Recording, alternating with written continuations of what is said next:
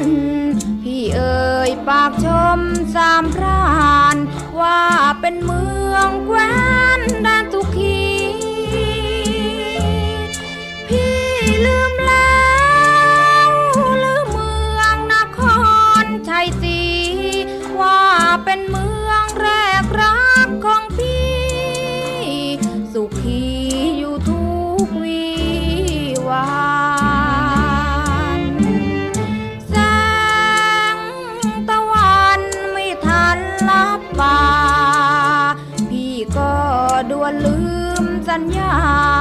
ว่าจะรักฟังใจผูกพันพี่ลืมแล้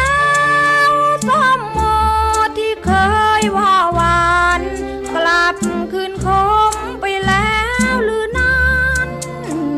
สัมพันธ์ก่อนเคยสดใส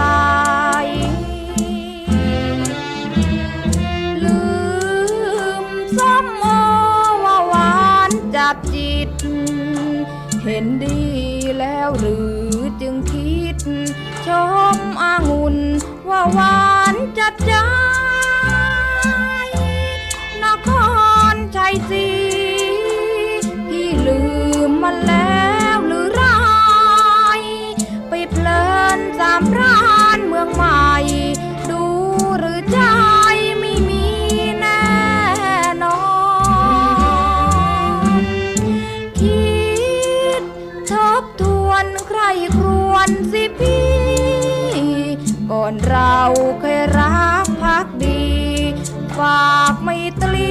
รักนิรันดรนครใจสีบ้านเมืองพี่เคยหลับนอนโปรดลองดูความหลังครั้งก่อน อย่าลืมนครชัย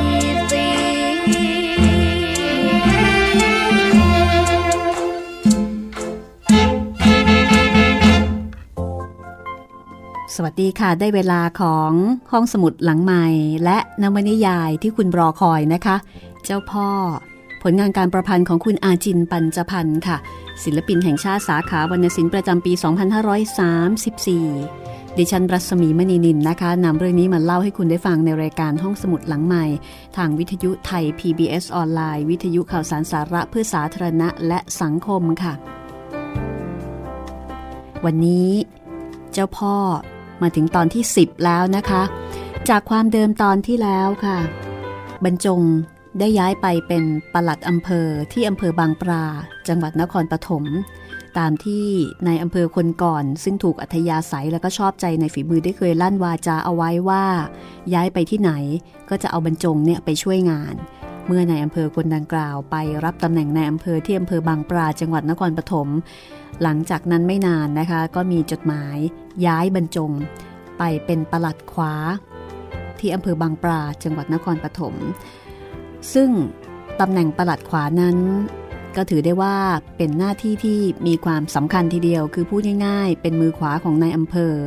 และอำเภอบางปราก็กินพื้นที่ดูแลทุ่งทอง ซึ่งเป็นเขตอิทธิพลของกำนันผิน กำนันผิน ซึ่งมีอิทธิพลแล้วก็มีเงินทองล้นฟ้านะคะ และที่สำคัญค่ะ บรรจงได้พบกับร้อยตำรวจโทหมื่นดำดำเนินศิลป์ตำรวจภูทรลับ ผู้ถือคติเสี่ยงภัยไม่แสดงตัว ซึ่งปลอมเป็นนายท้ายเรือเข้ามาสอดแนม ในถ้ำเสือก็คือในอาณาจักร ของกำนันผิน บรรจงได้มีโอกาสพบกับนายดำหรือว่ามืนดำ แน่นอนนะคะ ทั้งสองก็มีภารกิจร่วมกัน นอกจากนั้นค่ะ ประหลัดบรรจงยังได้ลูกน้องคู่ใจนะคะก็คือสิบตำรวจเอกวง ซึ่งมีบ้านพักติดกันสิบตำรวจเอกวงหรือว่าหมู่วง ซึ่งต่อไปก็จะได้ร่วมเป็นร่วมตายแล้วก็ร่วมทำงานร่วมผจญภัยด้วยกัน เมื่อมารับตำแหน่งวันแรกนะคะ วันนั้นก็พอดีว่าที่ตลาดทุ่งทองมีลิเก หมู่วงก็เลยชวนคุณประหลัดหนุ่มไปดูลิเกด้วยกัน เอาละค่ะตอนนี้ทั้งคู่ว่าจ้างเรือนะคะ เมาส์มา เพื่อมาดูลิเก แต่ว่าจริงๆแล้วก็ถือเป็นการออกตรวจท้องที่ทำความรู้จักกับท้องที่ ขึ้นมาถึงตลาดแล้วล่ะ เป็นตลาดเล็กๆนะคะ คือเป็นอำเภอเล็กๆ หมายถึงอำเภอบางปลา แต่ว่าตลาดทุ่งทองที่สร้างขึ้นใหม่นั้น ไม่ธรรมดาเลยทีเดียวค่ะ เป็นร้านของนายพรมนะคะ เอาละถ้าอย่างนั้น เราตามปลัดบรรจงแล้วก็หมู่วง เดินไปเที่ยวตลาดทุ่งทองของในพรมกันเลยกันละกันนะคะ เจ้าพ่อตอนที่สิบค่ะ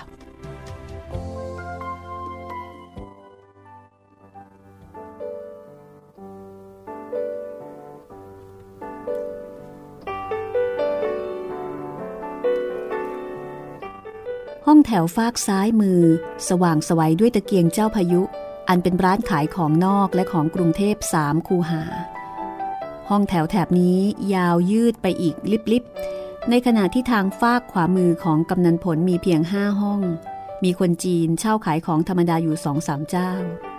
ขณะนี้ก็จุดเพียงตะเกียงหลอดตะเกียงรั้ว แล้วก็เตรียมปิดร้าน เพราะว่าขืนเปิดไว้ก็ขายอะไรไม่ได้ เพราะว่าผู้คนเนี่ยแวะเข้าร้านในพรมกันสมด ขณะนั้นนายพรม ซึ่งอยู่ในชุดเสือป่ากำลังอธิบายวิธีจุดตะเกียงเจ้าพายุให้ชาวบ้านดู เพื่อล่อให้ซื้อ นายพรมจะดูแลตลาด แล้วก็ตรวจตราความเรียบร้อยที่วงลิเกจนกระทั่งถึงสามทุ่ม ก็จะลงเรือเม ที่มาเทียบท่าเพื่อปฏิบัติหน้าที่ในตรวจไปจนถึงจังหวัดสุพรรณ วันรุ่งขึ้นก็จะล่องลงมาจากสุพรรณกับเรือเที่ยวค่ำมาถึงที่นี่ประมาณตีสามตีสี่ขึ้นนอนพัก แล้วรุ่งขึ้นตอนค่ำก็ดูร้านจนกว่าจะถึงสามทุ่มอีก เสียงพินพาดและกรองลิเก ลอยมาเร้าใจ บรรจงถามหมู่วงว่าเขาตั้งโรงลิเกกันที่ไหน หมู่วงตอบว่า โน่นสุดทางปลายตลาดกลางท้องนาเลย จะรีบไปทำไมเล่า ป่านนี้ยังไม่ออกแขกหรอกนะ ดูของแปลกๆร้านในพรมกันก่อนสิคุณประหลัด ของแปลก แปลกแน่ๆ บรรจงมองปราดเข้าไป ก็เห็นแม่ปลาย สาวน้อยวัยรุ่นแต่งตัวสวยเชงห้าเดือนที่ผ่านมาที่ไม่ได้เจอกัน ลูกศิษย์ของเขากลายเป็นสาวเต็มตัว แม้ว่าจะร่างโปร่ง แต่เลือดฝาดความเป็นสาวก็เปล่งปลั่งในความสูงโปร่ง เป็นความงามแบบสุภาพ แม่ปลายสิทธิ์ของเขามาเป็นแม่ค้าแม่ขายเสียแล้ว แม่ปลายมาทำหน้าที่เก็บเงินทำบัญชีให้พี่เขย มีโต๊ะนั่งอยู่กลางร้าน เธอใช้หนังสือที่เขาสอน มาทำงานนี้ ตอนนี้เธอกำลังก้มหน้าก้มตาจดบัญชี คือแม่ปลายเนี่ยรู้หนังสือ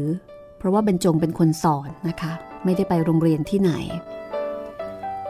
บรรจงเพ่นวูบหลบให้พ้นแสงสว่าง เดินลึกเข้าไป เพราะว่ายังไม่ต้องการพบแม่ปลายต่อหน้าในพรม เขาไม่ต้องการให้ใครที่นี่รู้ว่าเขาเป็นพวกอำเภอ วันนี้ยังก่อน เขาเดินลึกเข้าไปเรื่อยๆ ไม่ห่วงหมู่วง ซึ่งมองแม่ปลายแบบเต็มตา แล้วก็เลิกลักออกมาตามหาบรรจงแม่ น้องเมียในพรมนี่สวยจริง ๆ สาวรุ่น บรรจงทำเป็นไม่รู้ไม่ชี้ ไปดูลิเกดีกว่า ดียังไงคุณประหลัด ก็นางเอกลิเกมันก็ผู้ชายทั้งนั้น เออ ดูสิ สาวจริง ๆ ก็ไม่ยอมดู น้องเมียนักเลงโตเราจะไปยุ่งย่ามได้ไง อย่าลืมสิว่าเรามานอกราชการไม่มีอำนาจอะไรวันนี้ สุดห้องแถวเงาเงาห้าห้องฟากขวาของกำนันผลก็กลายเป็นสุมถุมพุ่มไม้ เป็นทางเข้าบ้านกำนันผล กำนันผลมีหุ้นหนึ่งในสี่ของตลาด เขาก็เลือกฟากท้องที่ของเขาปลูกห้องเอาไว้เก็บค่าเช่า ส่วนทางฟากของในพรมกับพ่อแล้วก็พี่สาว ซึ่งถือคนละหุ้น ปลูกคนละห้าห้องเรียงกันไป จึงมีถึง 15 ห้อง แต่พอพ้นสามคูหาของนายพรม ซึ่งมีอีกสองคูหา ให้เจ้าเจง ซึ่งบัดนี้กลายเป็นเจ๊กเจงทำร้านอาหารแบบไม่เก็บค่าเช่าตามที่เคยชวนกันไว้ ห้องถัดจากนั้นนายพรมให้บริวารอาศัยอยู่เพื่อไม่ให้ห้องเหงา ตอนนี้ก็ปิดหน้าถังเงียบ พากันไปดูลิเกโหมโรงกันหมดแล้วมูวงรบเร้าจะกินเหล้าให้หน้าตึงๆสักแก้วสองแก้ว บรรจงนั้น ใจหนึ่งไม่อยากจะเจอแม่ปลายที่อาจจะเปิดประตูผัวพระออกมา แต่อีกใจก็อยากกินเหล้าเหมือนกัน ก็พากันเดินเข้าร้านเจ๊กเจงนะคะ ซึ่งติดกับห้องของนายพรม ในใจก็ภาวนาไม่ให้แม่ปลายโผล่ออกมาพบ แต่ก็จนได้ ขณะกินหมดไปแก้วแรก ก็มีเสียง เจงพี่พรมจะเอาน้ำมเนสใส่น้ำแข็ง อุ๊ย คุณครู คุณครูมาเมื่อไหร่คะนี่อ๋อแม่ปลาย หมู่วงงงคาแก้วเหล้าก็มากับประหลัดอยู่ดีๆ แล้วทำไมน้องเมียของนายพรม เรียกคุณประหลัดว่าคุณครู หรือว่าประหลัดคนนี้เคยเป็นครูโรงเรียนมาก่อน เขารู้จักกันแล้ว กูจุดใต้ตำตอเข้าแล้วเว้ยเฮ้ย ตั้งแต่นั้นหมู่วงก็สำรวมตน ไว้หน้าของลูกพี่ ให้เขามีศักดิ์ศรีต่อหน้าสาวงาม คุณครูมาเมื่อไหร่คะ แม่ปลายถามซ้ำ นอบกาย สองมือแนบกดผ้าสิ้นตรงหน้าขาเป็นอาการของกุลสตรี ขณะจะหย่อนก้นลงนั่งมินมินบนเก้าอี้ มาถึงเมื่อบ่าย ย้ายมาเป็นประหลัดขวาบางปลาบรรจงจนแต้มที่จะซุ่มซ่อนต่อไปนะคะ ก็เลยต้องบอกความจริง รายงานตัวกับคุณหลวงในอำเภอ แล้วหมู่วงเขาชวนมาเที่ยวที่นี่ บอกว่าคืนนี้มีลิเกแวะที่ร้านหน่อยสิคะ ตั้งใจจะมาดูลิเกน่ะ ก็ถ้าไม่แวะ เจ้าของบ้านจะเสียใจนะคะ นะคะ เดี๋ยวพี่โปรยจะแต่งตัวมารับดิฉันที่ร้านไปดูลิเก คุณครูก็จะได้พบพี่โปรยหน่อย แล้วก็จะได้รู้จักกับพี่พรม พี่เขยดิฉันด้วย เจ๊กเจงเอาน้ำมาเน็ตใส่น้ำแข็งไปส่ง แล้วก็เดินลากเกี้ยกรอกแกรกกลับมา มาพร้อมกับนายพรมเสื้อป่าพรมเดินเกือกบูทหนักๆ มาบนยกพื้น ซึ่งปูตลอดไปตามหน้าห้องแถว มูวง มาก็ไม่แวะร้าน ไม่รักกันแล้วเหรอ ในวงเรียกเสียงดังคับร้าน แวะแล้ว แต่เห็นในพรมกำลังขายของ เลยไม่อยากจะรบกวน ในตาเหี่ยวของนายพรม วาดแปรบมาประสานสายตาแน่วแน่ของประหลัดผู้ผ่านงานอำเภอมาทุกระดับ สาวปลายลุกขึ้นแนะนำทันที พี่พรมคะ นี่คุณประหลัดบรรจงที่หนูพูดถึงว่าเป็นครูสอนหนังสือให้หนู คุณประหลัดย้ายมาอยู่อำเภอบางปลาวันนี้เองค่ะฝ่ายหนึ่งยืนตระงานในฐานะเจ้าของถิ่น อีกฝ่ายหนึ่งนั่งสงบแต่ไว้สง่า อันเป็นท่าทีของกฎหมาย ใครอย่าไปล่วงเกินเข้า ต่างคนต่างรอ ว่าใครจะเป็นฝ่ายไหวก่อน ดูท่าที ดูกันนาน จนหมู่วงกลุ้มใจ ต่างคนต่างไม่ไหวในส่วนของนายพรมนั้น เขาจะไหวก่อนก็เฉพาะแต่ระดับนายอำเภอขึ้นไปนายพรมอยู่ในชุดเสือป่า ซึ่งก็ถือว่าเป็นเครื่องแบบที่มีเกียรติ จะไปไหว้ใครพร่ำเพรื่อไม่ได้ ส่วนบรรจงเองก็จะไหว้ก่อนก็เฉพาะระดับนายอำเภอขึ้นไปเหมือนกัน เพราะว่าตอนนี้เขาขึ้นมาสูงเต็มขั้นแล้ว เป็นถึงประหลัดขวา ต่ำกว่าก็เพียงแค่นายอำเภอ ในพรมพูดว่า เชิญแวะมาเที่ยวบ่อยๆนะครับ บรรจงก็ตอบว่า วันนี้ก็มาเป็นวันแรก เชิญนั่งร่วมวงเล่าด้วยกันซะเลย เฮ้ยเจง ไปเอาเหล้าที่ร้านอ้วมา เอายอนเดวานะ นายพรมสั่งเจงแล้วก็หันมาสั่งน้องเมีย แม่ปลาย น้องกลับไปเฝ้าร้านแทนพี่ แล้วถ้าแม่โปรยเข้ามาแล้วล่ะก็บอกว่าพี่เชิญมาพบคุณประหลัด พูดแล้วในพรมก็นั่งลงบนเก้าอี้ตัวที่แม่ปลายเพิ่งจะลุกขึ้น ระหว่างนั่งรอเหล้าฝรั่งจากร้านขายสินค้าของตนนายพรมก็บอกว่า ผมอยู่เรือเมขึ้นล่องผ่านอำเภอบางประมา คิดว่าเคยเห็นหน้าคุณอยู่ เอ ผมเห็นคุณที่ไหนอีกนะ เคยเห็น ผมว่าเคยเห็นมาก่อนนะ จริงๆแล้ว เคยเห็นวันที่มีการยิงในตรวจเสียชีวิตนั่นเองนะคะ แต่ว่าในพรมเนี่ยจำไม่ได้ ก็ที่บ้านขุนเขียนวันที่คุณแต่งงานไง บรรจงตอบ แต่วันนั้นคนมากผมจำไม่ได้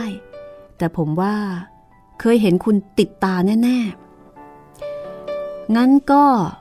บนเรือเม วันที่เกิดยิงกันตายบรรจงทะลวงเป้าทันที ผมนั่งท้ายเรือ คุณนั่งเก้าอี้ผ้าใบหัวเรือ อ๋อ จริง นึกออกแล้ว วันนั้นคุณยิงปืน เรียกให้เรือหยุดอ้าพรมหัวเราะ เห็นเป็นเรื่องธรรมดา ก็ตอนนั้นที่นี่ยังไม่มีท่าเรือ แล้วก็ค่ำวันนั้นบนเรือนั่นแหละ ผู้ร้ายยิงในตรวจตายในท้องที่บางประมา แล้วคุณก็ยิงผู้ร้ายเจ็บหรือว่าตายไปคนหนึ่งประหลัดรู้ละเอียดดีนะ รู้กระทั่งว่า คุณถูกกักตัวไปสอบที่อำเภอเมือง เอ๊ะ รู้ข้ามอำเภอแน่ก็เพราะวันรุ่งขึ้น ผมไปรายงานตัวที่จังหวัด ถึงได้รู้จากพวกอำเภอเมือง แล้วตอนเที่ยงเราก็กินข้าวร้านเดียวกัน โต๊ะใกล้กัน ก็คุยกันแบบรักษาทีท่า ดูเชิง ในระหว่างนั้นเจกเจงไปเอาเหล้าร้านฝรั่งจากร้านพรม พอได้มาแล้วก็เปิดขวดวางกลางโต๊ะ แล้วก็หยิบแก้วใบเดียวมาวางไว้ตรงหน้าพรม ส่วนมูวงกับบรรจงนั้น เจกเจงไม่ปรนนิบัติ เพราะต่างก็มีจอกเหล้าโรง ซึ่งสั่งกินอยู่แล้ว วันนี้ก็มานั่งร้านเดียวกันอีก และนี่ก็ร้านเจ้าเจงเขา ที่จังหวัดนั่นก็ร้านเตียเขา เจง เอาแก้วใหม่มาให้ท่านสิวัวจะเลี้ยง ไม่ต้องครับ บรรจงห้าม มือกลุ่มแก้วของเขาเอาไว้ ผมไม่คุ้นเคยเล่าฝรั่ง อะ งั้นเอาแก้วใหม่ให้หมู่วง พรมลองใจพวกอำเภอที่มาด้วยกัน หมู่วงก็บอกว่า ไม่ต้องหรอกในพรม ทำไม ผมกลัวไม่มีกินทุกวัน หมู่วงองอาจถึงขนาดนั้นทำเอาบรรจง เริ่มประจักษ์น้ำใจหมู่วง แต่ก็ห่วงในความบ้าบิ่น เพราะว่าตำรวจผู้นี้ทั้งซื่อทั้งมุทะลุ พรมจึงรินเหล้ากินเองคเนขนาดหนึ่งเป๊กพรางคิดว่าการสมาคมกับพวกข้าราชการมันคนละแบบกับชาวบ้านและบริวาร ซึ่งจะชี้นิ้วสั่งเอาได้ตามอำนาจ เขาดวดเหล้ากรึบเดียวแล้วรินใหม่ ใช้เป็นช่วงเวลาวางแผนสนทนา เอ้ยเจง สับหมูย่างเอามากินกันสิ เอาแกงจืดหมูบะช่อมาชามใหญ่ ๆ มีอะไรอีกก็เอามา ไม่กินเหล้าผมก็เลี้ยงข้าว หวังว่าคงไม่ปฏิเสธ ผมกินมาแล้ว หมูวงตอบปฏิเสธอย่างนั้นซะอีก งั้นก็กินเล่นเป็นของแกล้มพรมว่า ความพยายามที่จะผูกมิตรและใช้ความใจกว้างของเขา เป็นที่ประจักษ์แก่สายตาของบรรจง พรมล้วงบุหรี่ฝรั่งจากกระเป๋าเสื้อออกมาจุดสูบ แล้วไม่เก็บกลับ วางลง เป็นของเลี้ยงแขก ในขณะที่บรรจงกำลังพิสูจน์ให้ลึกซึ้งลงไปว่า ที่ผู้คนเล่าลือกันว่า คนผู้นี้ใจกว้างใจใหญ่ใจดีนั้น เป็นในรูปสิ่งของเงินตรา หรือว่าจะดีในทางจิตใจ ซึ่งเป็นคนละเรื่องกับของแจกของเลี้ยง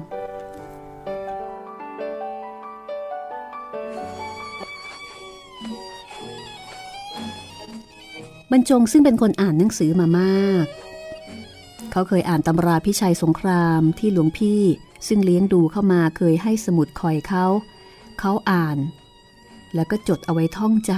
ำเขานึกถึงกลศึกที่หนึ่งที่ชื่อว่าฤทธีฤทธีนั้นขั้นทนงองอาจผกผาดกล่าวเริงแรงสำแดงแก่ข้าแกล้วหารชวนทำการสอนศาสตร์อาจเอาบ้านเอาเมือง บรรจง จึงถามหมู่วงอย่างไม่เกรงใจเจ้าของถิ่นว่า แถวนี้คดีมากไหมหมู่ ที่นี่เรียบร้อยครับ ทุ่งทองที่นี่ไม่มีวิวาท ไม่มีบ่อนตำบลอื่นมีหมด ไม่ว่าที่ไหน หมู่วงตอบตามความจริง พ่อผมชอบทางทำบุญ ยิ่งทางราชการบอกสั่งมาแล้วก็ได้ทุกอย่าง พรหมพูดด้วยความภูมิใจ ได้ผล กลศึกที่หนึ่งได้ผล บรรจงพอใจ คราวนี้ความคิดของเขาแล่นปราดไปถึงกลศึกที่เจ็ดชื่อว่า พวนเรือโยง ประดุดพระองค์ปีนตาล จงทำหวานแช่มชิด ผูกเป็นมิตรไมตรี สิ่งใดดี ยกให้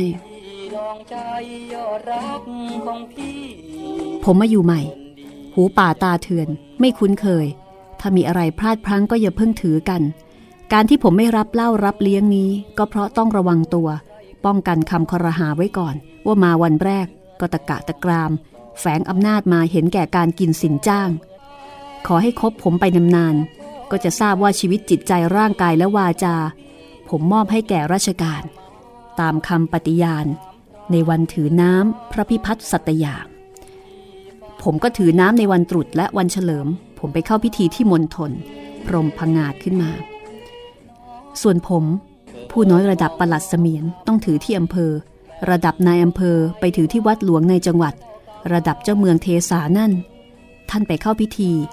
ในวัดพระแก้ว คุณพรมระดับเหนือกว่าผมจึงไปถือที่มณฑลบรรจงพูดจบก็ยกมือไหว้เอาดื้อ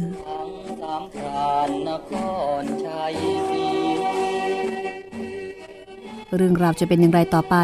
พักสักครู่ค่ะ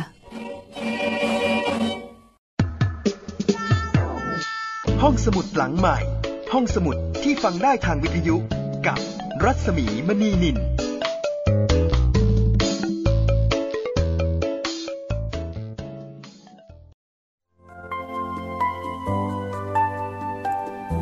เอาละค่ะ มาฟังกันต่อกำลังสนุกเลยนะคะโหชิงไหวชิงพริบนะคะ เสือกับสิง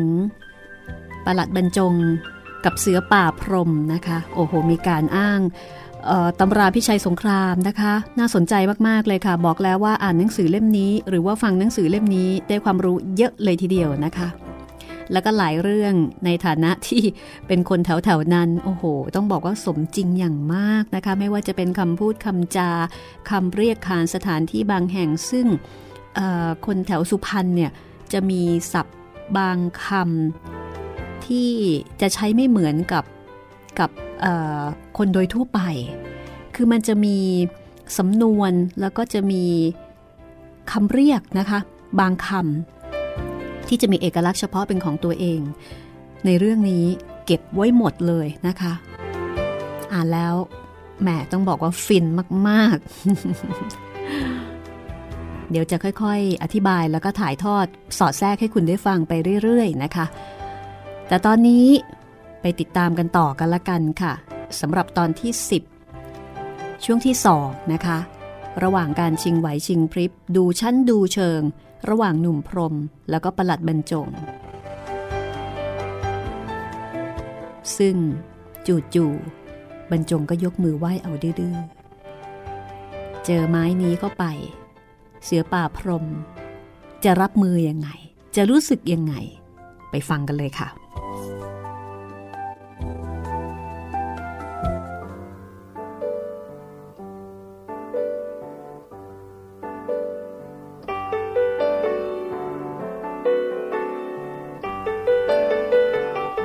ปรากฏว่าเสือป่าพรมแทบไม่เชื่อนะคะ ว่าประหลัดหนุ่มผู้เล่นบทยโสมาตลอดเนี่ยกลับเล่นบทอ่อนน้อมถึงขนาดนี้ คือพลิกกลับแบบหน้ามือหลังมือ งง เขาชะโงกตัวไปหามือซ้ายประคองมือที่พนม มือขวาอบไหล่ของบรรจง ในขณะที่บรรจงก็พูดต่อว่า และผมแน่ใจว่า คุณพรมจะต้องแก่กว่าผม ผมก็จะขอเรียกเป็นพี่เสียเลย บรรจงไหวซ้ำอีก เล่นเอาพรมตัวชาไปด้วยความรู้สึก เสือป่าใจหานถึงกับน้ำตาคลอผม 30 ย่าง 31 คงจะแก่กว่าคุณ ครับ ผม 25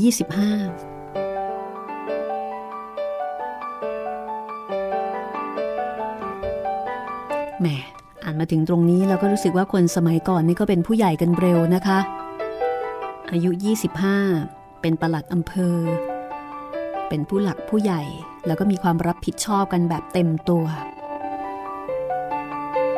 หมู่วงก็เลยยกมือไหว้ในพรม เหมือนถูกบรรจงสะกดจิตตามไปด้วย ไอ้เจง เอายอนเดวานี่ไปเก็บ เอาเหล้าโลงมาเลี้ยงแขกข้าจะกินอย่างที่เขากิน จากนั้นจึงได้ร่วมวงเล่าไทย กินหมูย่างแล้วก็ซดแกงจืดร่วมกัน ช่วยกันช่วยกัน ทางฝ่ายผมก็กำนันทั้งพ่อทั้งพี่ ทางฝ่ายคุณก็มีอำเภอ มีอำนาจที่สุดอยู่แล้ว เรามาช่วยกันรักษาทุ่งทองให้ปลอดผู้ร้ายแล้วก็การพนัน เป็นตำบลตัวอย่างของแม่น้ำนครชัยศรีพรหมพูดอย่างมีความสุข ในขณะที่บรรจง ดีแบบมีแผน ได้จังหวะเขาก็รุกทันที มีอยู่เรื่องหนึ่งครับ ผมข้องใจมาสามปีกว่า ตั้งแต่อยู่อำเภอโน้น คือคดียิงในชายที่ตายคาเรือเม ตอนนี้ยังคลี่คลายไม่ได้ ผมถือว่าผมยังเป็นหนี้ราชการของในหลวงอยู่ ผมไม่เคยสบายใจเลยบรรจงพูดด้วยในตาซื่อแต่ทว่าแข็งกร้าว จับจ้องในตาเหี่ยวของเสือป่า เสือป่าก็ รีบปฏิเสธทันทีว่า อย่าไปคิดมากไอ้น้อง คนของอำเภอมีกี่คนเชี่ยว ท้องที่กว้างเป็นไหนๆผู้ร้ายหนีข้ามแดน ข้ามอำเภอ แล้วเราจะไปทำอะไรได้ ถ้าเผื่อพวกมันข้ามมาแถวนี้ พี่ต้องนึกถึงหัวอกผมนะอ๋อแน่นอนอยู่แล้วน้อง พี่จะดูแลให้มามาชนแก้วกัน ต่างดื่มจนหมดแก้ว แต่แล้วบรรจงก็พูดเอาดื้อว่า ผมรู้ระแคะระคายว่า พวกมันหนีมาพึ่งที่นี่ พี่จะว่ายังไง เจอไม้นี้เข้าไป พรมก็ถือแก้วเหล้าค้าง วางไม่ลงเลยทีเดียว ถ้าเป็นมวยก็ต้องบอกว่าต่อยแบบไม่คาดคิดนะคะ ต่อยในจังหวะที่ฝ่ายตรงข้ามไม่คิดว่าจะออกหมัด บรรจงเห็นท่าทางอันนี้ก็แสดงว่า โดน เพราะว่าเจ้าถิ่นจังงัง ไปไม่เป็นเลย ในขณะที่หมู่วงไม่รู้ว่า เขาพูดกันถึงคดีไหนอะไรกัน เพราะว่าทางอำเภอบางปลาไม่รู้เรื่องเกี่ยวกับคดีนี้นะคะ เพราะว่าเป็นคดีที่เกิดขึ้นในท้องที่ของอำเภอบางปลามา พรมตั้งสติได้ก็วางแก้วลงบนโต๊ะอย่างนุ่มนวล หน้าข้าวหน้าเล่าเราอย่าเพิ่งเอาราชการมาพูดกันเลยนะ คุณประหลัด บรรจงก็เลยรักษาหน้าให้พรม เพื่อจะผูกไมตรีในระยะยาว คือแค่นี้ก็รุกมากแล้ว ถ้ารุกเร้ากันมากกว่านี้ เดี๋ยววงแตก ดีเหมือนกันครับ แต่ผมพูดนี่ก็เหมือนรายงานเรื่องที่ผมรู้มาให้เจ้าถิ่นรับทราบ คดีนี้ผมคอยมาได้เป็นปีๆ ผมจะคอยต่อไป จนกว่า จนกว่าจะถึงวันที่พี่พรมจะร่วมมือ หมู่วงก็ชักอยากจะรู้เรื่องสำคัญให้ได้นะคะ เอ๊แค่นี้ผมว่ายังไม่เมาอะนาจะว่าหน้าข้าวหน้าเล่าได้ยังไง แต่ฉันท่าจะเมาเลยนะหมู่บรรจงโดดไปเข้าข้างในพรม ซึ่งคนอย่างในพรมมีหรือจะไม่รู้ว่าบรรจงเนี่ยยอมอ่อนข้อ แล้วก็ช่วยให้วาจาของเขามีน้ำหนัก พรมบอกกับบรรจงว่า ตัวเขาเองขึ้นล่องอยู่บนเรือ เรื่องบนบก เขาไม่ค่อยรู้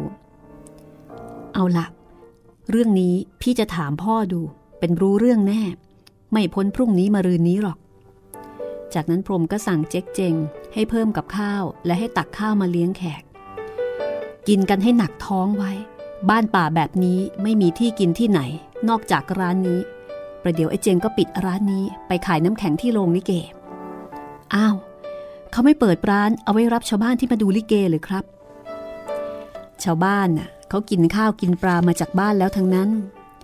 ใครขอเหล้าก็ซื้อทั้งขวดหนีบมาจากบ้านเลยพพรมตอบอธิบายวิถีชีวิตของชาวบ้านแถวนี้ให้ประหลัดหนุ่มได้รับรู้นะคะ หมู่วงก็อธิบายบอกว่า ร้านแบบนี้จะเปิดรับคนที่ขึ้นจากเรือเมกับคนที่จะมารอลงเรือกลางคืน พอเรือผ่านแล้วก็ปิดร้าน คือมีลูกค้าเฉพาะกลุ่ม พรมก็บอกว่า ตัวเขาเองนั้น ก็เป็นหนึ่งในลูกค้าร้านประเภทนี้เช่นกัน เขาไม่กินข้าวบ้าน เพราะว่ามันไม่สะดวกเวลาขึ้นจากเรือหรือว่าจะลงเรือ นี่เดี๋ยวเรือเมจากนิ้วไรขึ้นสุพรรณมาถึงตอนสามทุ่ม ผมก็ต้องไปแล้ว คงได้ดูลิเกแค่ออกแขก คุณยังอยู่ดูลิเกกัน ถ้ามีเรื่องมีราวอะไร ก็ขอให้คิดว่าคุณเป็นเจ้าภาพเลยนะ เรื่องนั้นไม่เป็นไร หมูวง ตักแกงจืดหมูบะช่อซดโฮกใหญ่ บรรจงมองทะลุปรุโปร่งว่าในพรมคนนี้ฉลาดนัก เมื่อเห็นพวกอำเภอมา หากเกิดเรื่องอะไรขึ้นก็พระอำเภอเสียเลย เล่นตีขรุมกันอย่างนี้ บรรจงก็เบ่งรัศมีของปลัดอำเภอหวังผลอะไรอย่างหนึ่ง อยู่ในใจของเขา แต่ผมคงอยู่ดึกไม่ได้ เพราะว่าพรุ่งนี้ต้องรับงานทันที นี่ก็เหมาเรือจ้างมาแค่สามทุ่ม ในขณะที่หมู่วง ไม่ได้เตรียมกันมาก่อน ก็ค้านทันทีว่า เฮ้ยห้าทุ่มนะคุณประหลัดสามทุ่ม บรรจงขึ้นเสียง ในตาจ้องหมู่วงอย่างวางอำนาจจนหมู่วงหลบตา แล้วก็หันมาพูดกับในพรมว่า แต่ถ้าหาเรือทางนี้ได้ ก็ว่าจะอยู่จนลิเกลาโรง คุณมาให้ ผมก็อุ่นใจ เพราะเดี๋ยวผมก็ต้องลงเรือสามทุ่มแล้ว ผมอยากให้คุณอยู่จนลิเกเลิก ผมสั่งให้เล่นไป จนให้คนมาเรือเมขาล่องตีสามตีสี่ได้ยินเสียงให้รู้กันว่า ที่นี่มีลิเกเดือนละหน เรื่องเรือที่คุณจะหากลับอำเภอน่ะ ไม่ยากหรอก ผมจะให้เรือสีทุ่งทองของผมไปส่ง เพราะว่าจอดอยู่เปล่าๆ รับใช้คุณประหลัดสักทีจะเป็นไรไป เอาไหมล่ะหมูวง บรรจงแบะท่าให้ในพรมได้ใช้บารมี ในพรมก็หัวเรือใหญ่ เสียจนเจอต่อ บรรจงจะได้พบกับหมื่นดำ โดยไม่ต้องลำบากลำบนหาที่นัดพบ ซ้ำจะได้นั่งถามถ่ายปรึกษางานกันไปโดยมิดชิด คิดอ่านล้างเสือกันในปากเสือเชียวแหละ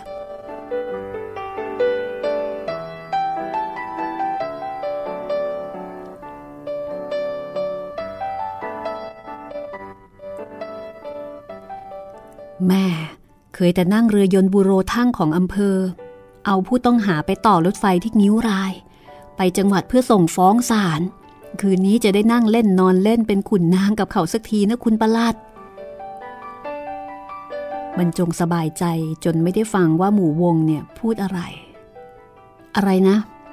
เอาก็นั่งเรือของในพรมกับอำเภอไง เอาสิ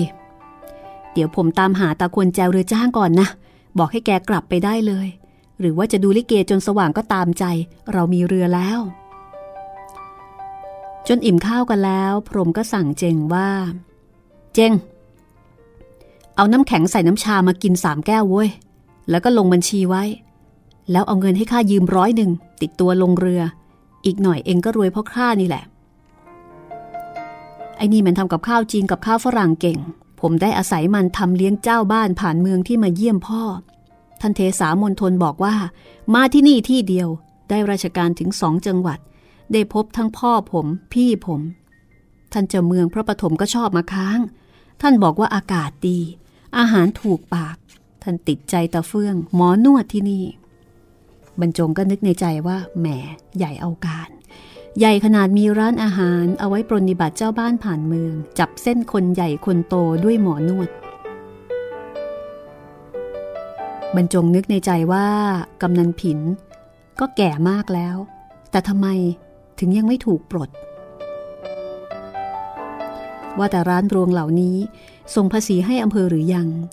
เขารู้มาตั้งแต่เป็นเสมียนสรรพากรที่ท่าจีนว่า มีพรบกำหนดให้เจ้าของโรงร้านต้องเสียภาษีปีละ 3 บาทต่อหนึ่งห้องสำหรับที่ทำเป็นร้านค้า และปีละ 1 บาท 50 สตางค์สำหรับห้องที่ไม่ได้ค้าขาย ตลาดทันสมัยที่ใช้รับรองเจ้าขุนมูลนายแห่งนี้ เสียภาษีหรือเปล่า นี่ก็เป็นอีกหนึ่งคำถามห้องแถวแถบที่ในพรมตั้งร้านนี้ ด้านหลังคือลานบ้านโบราณของกำนันผิน มีทางเดินเข้าทางหลังร้านสินค้าของนายพรม ขณะที่เสียงกรองลิเก เร่งเร้าอยู่ตูมตูม แม่โปรย เมียสาวเพิ่งจะแต่งของนายพรม กินข้าวแต่งตัวเสร็จ ก็เข้าทางด้านหลังร้าน เพื่อรับแม่ปลายน้องสาวไปดูลิเกด้วยกัน แม่ปลายยังใจเต้นไม่หาย รีบบอกกับพี่สาวว่า คุณประหลัดบรรจงย้ายมาอยู่ที่นี่แล้วล่ะพี่โปรย อ๋อ คุณครูที่รักของเธอน่ะเหรอ คือพี่สาว แอบเห็นผ้าเช็ดหน้าที่น้องสาวปัก แล้วก็เอาเรื่องนี้มาล้อเลียนอยู่เสมอ แต่สองพี่น้อง เป็นพี่น้องแม่เดียวกันด้วย เพราะฉะนั้นก็สนิทสนมรักใคร่กันมาก แม่ปลายถูกล้อเรื่องนี้จนเคยชินแล้วแล้วก็ตั้งใจจะเอาพี่สาวนี่แหละเป็นที่ปรึกษาปัญหาหัวใจซะเลยไหนๆก็รู้แล้ว แหมพี่โปรย เธอรู้ได้ไง แม่โปรยก็ถาม ก็เขาบอกเอง แน่นั่งกินเหล้าอยู่กับพี่พรมอยู่ที่ร้านเจงน่ะ แม่โปรยหันไปดูทันทีในฐานคนเคยรู้จักร่วมอำเภอเดียวกัน ทั้งสองทักทายกันตามมารยาทต่อหน้าพรม แล้วแม่โปรยก็เร่งให้ผัวปิดร้านไปดูลิเกกัน เพราะว่าแม่ผาดพี่ผัวออกจากบ้านไปทางท้ายห้องแถว ป่านนี้คงจะถึงโรงลิเกแล้ว ในขณะที่นายมิ่งนายท้าย ซึ่งตอนนี้กลายเป็นนายท่าก็เดินเตร่คอยดูแลนายอยู่แถวหน้าร้าน นายพรมสั่งให้แม่ปลายปิดร้าน แม่โปรย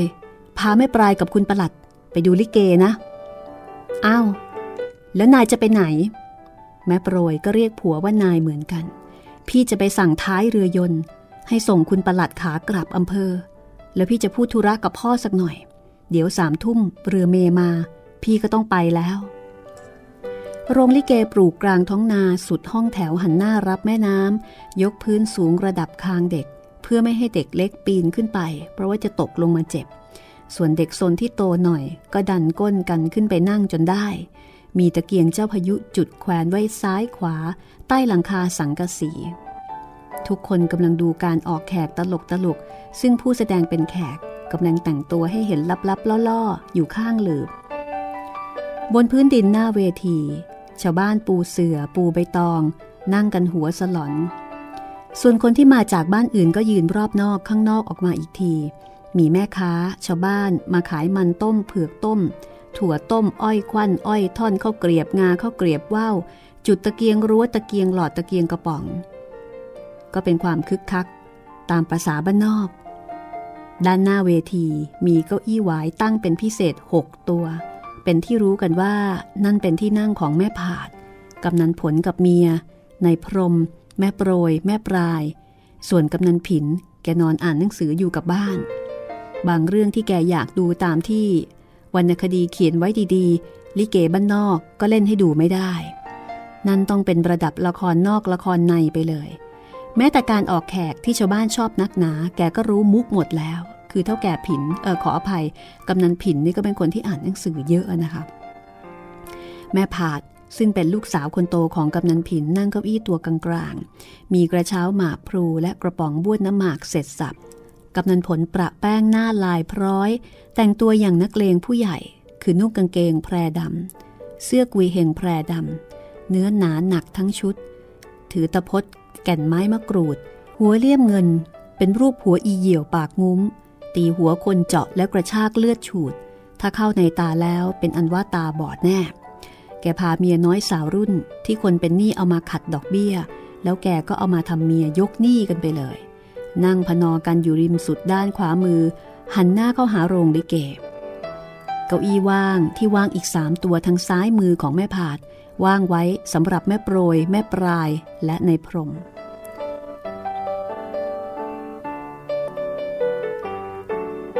กำนันผลตะโกนเร่งให้ลิเกออกแขก ออกแขกสิโว้ยลิเก กำนันผลอวดศักดาตะโกนเร่ง ในขณะที่แม่ผาดบอกว่า เดี๋ยวสิ รอแม่โปรยแม่ปลายก่อน เขาบอกจะดูตั้งแต่ออกแขก อ้าวจะดูลิเก แล้วป่านนี้ทำไมยังไม่เสด็จมาเล่ากำนันผลดูท่าทางจะไม่ค่อยชอบน้องสะพ้ยสักเท่าไหร่ พูดงี้ได้ไงนะ เขาก็ดูแลปิดร้านของเขาก่อนนะสิ อ๋อ ร้านบางกอก ร้านใหญ่ของมาก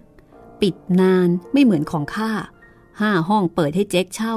ไม่ต้องคอยปิด พูดมากไม่เป็นเรื่อง เมาเหล้าหรือเมาเมีย จะรีบกลับไปกกต่อก็ไปสิ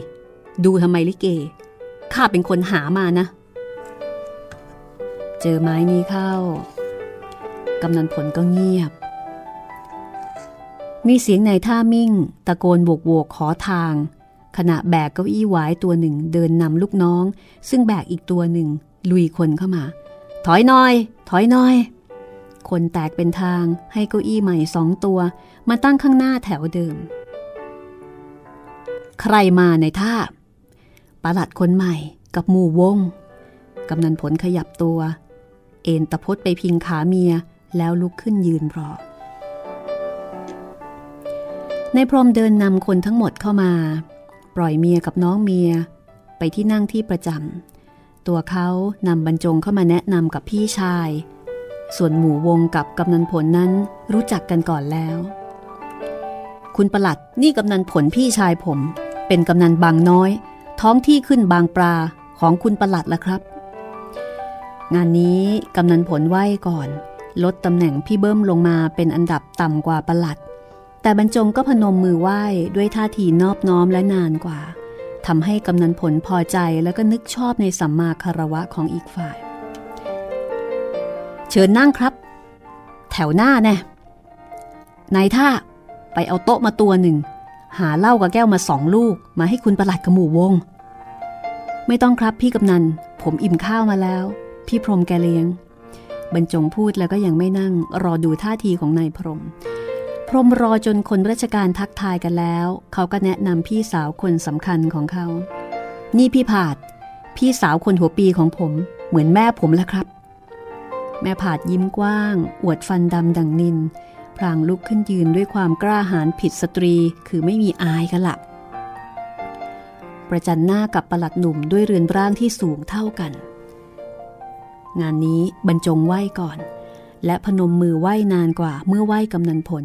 เพื่อเป็นเกียรติแก่ผู้ที่นายพรมประกาศเทิดทูนดังแม่ ประหลัดหนุ่ม มองผ่านมือพนมออกมาก็พบว่า แม่ผาดกำลังจ้องเขาผ่านมือที่รับไหว้เหมือนกัน เขาได้พบกับดวงตาขนาดใหญ่ สะท้อนแสงตะเกียงเจ้าพายุ คมปราบ เมื่อประกอบกับความดำของฟันซี่ใหญ่แข็งแรง ล้อมรอบด้วยริมฝีปากที่กินหมากแดงดังโลหิต ก็ทำให้ใบหน้านี้คือนางพญาเสน่ห์แรงผู้ดุร้าย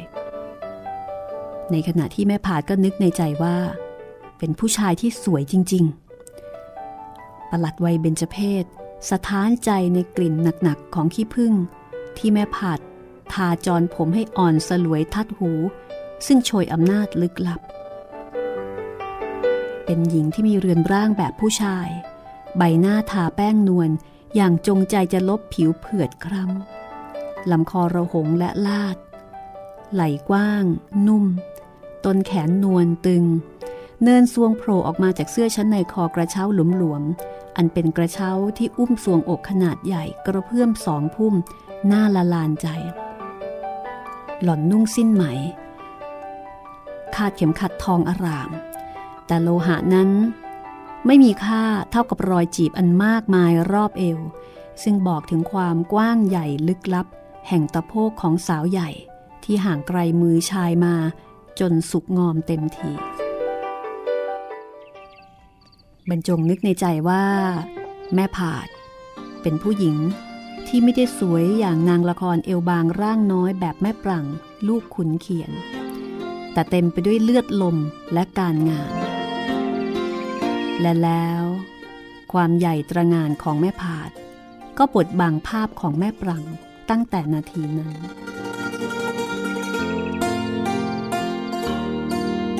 ฝ่ายแม่ผาดก็นึกต่อไปว่า เรียบร้อยน่ารักเหลือเกิน ถ้าเป็นน้องชายของเราอีกคน จะรักให้ยิ่งกว่าเจ้าพรมทีเดียว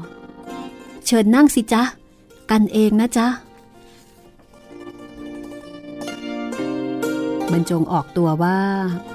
ผมนั่งแถวหน้า รู้สึกเขินจัง ถอยเก้าอี้มานั่งแถวเดียวกับคุณพี่ดีกว่า อย่าเลยค่ะ น่าเกลียดนะ ถ้าไม่งั้นผมยืนนะ บรรจงเริ่มลวดลาย ส่วนแม่ปลายสาวรุ่น สังเกตท่าทีคนทั้งสองอย่างขัดในตาและขัดอารมณ์ยิ่งนะพรมสั่งให้ลูกน้อง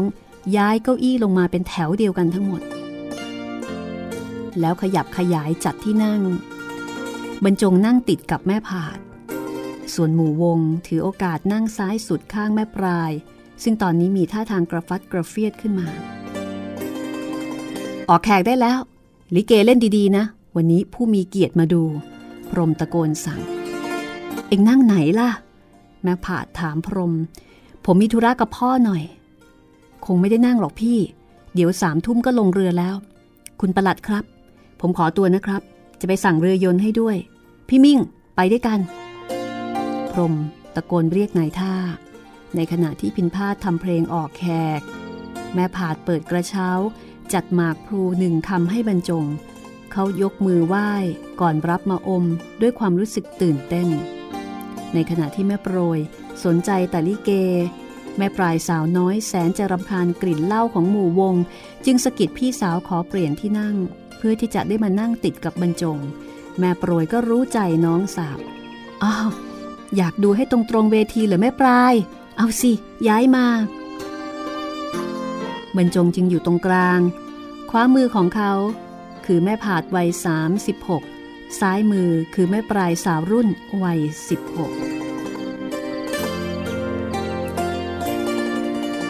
สาวใหญ่วัย 36 กับสาวรุ่นวัย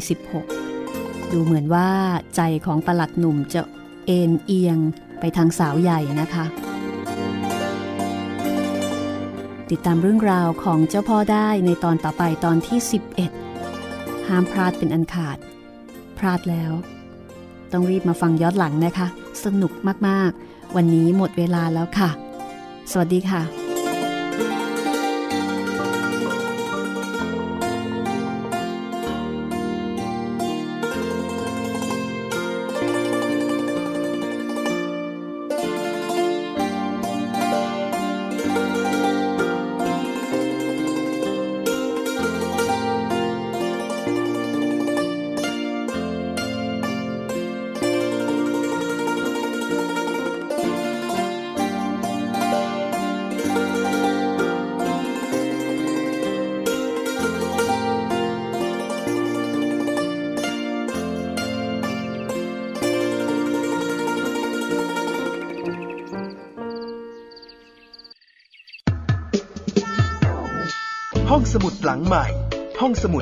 ฟังได้ทางวิทยุกับรัศมีมณีนิน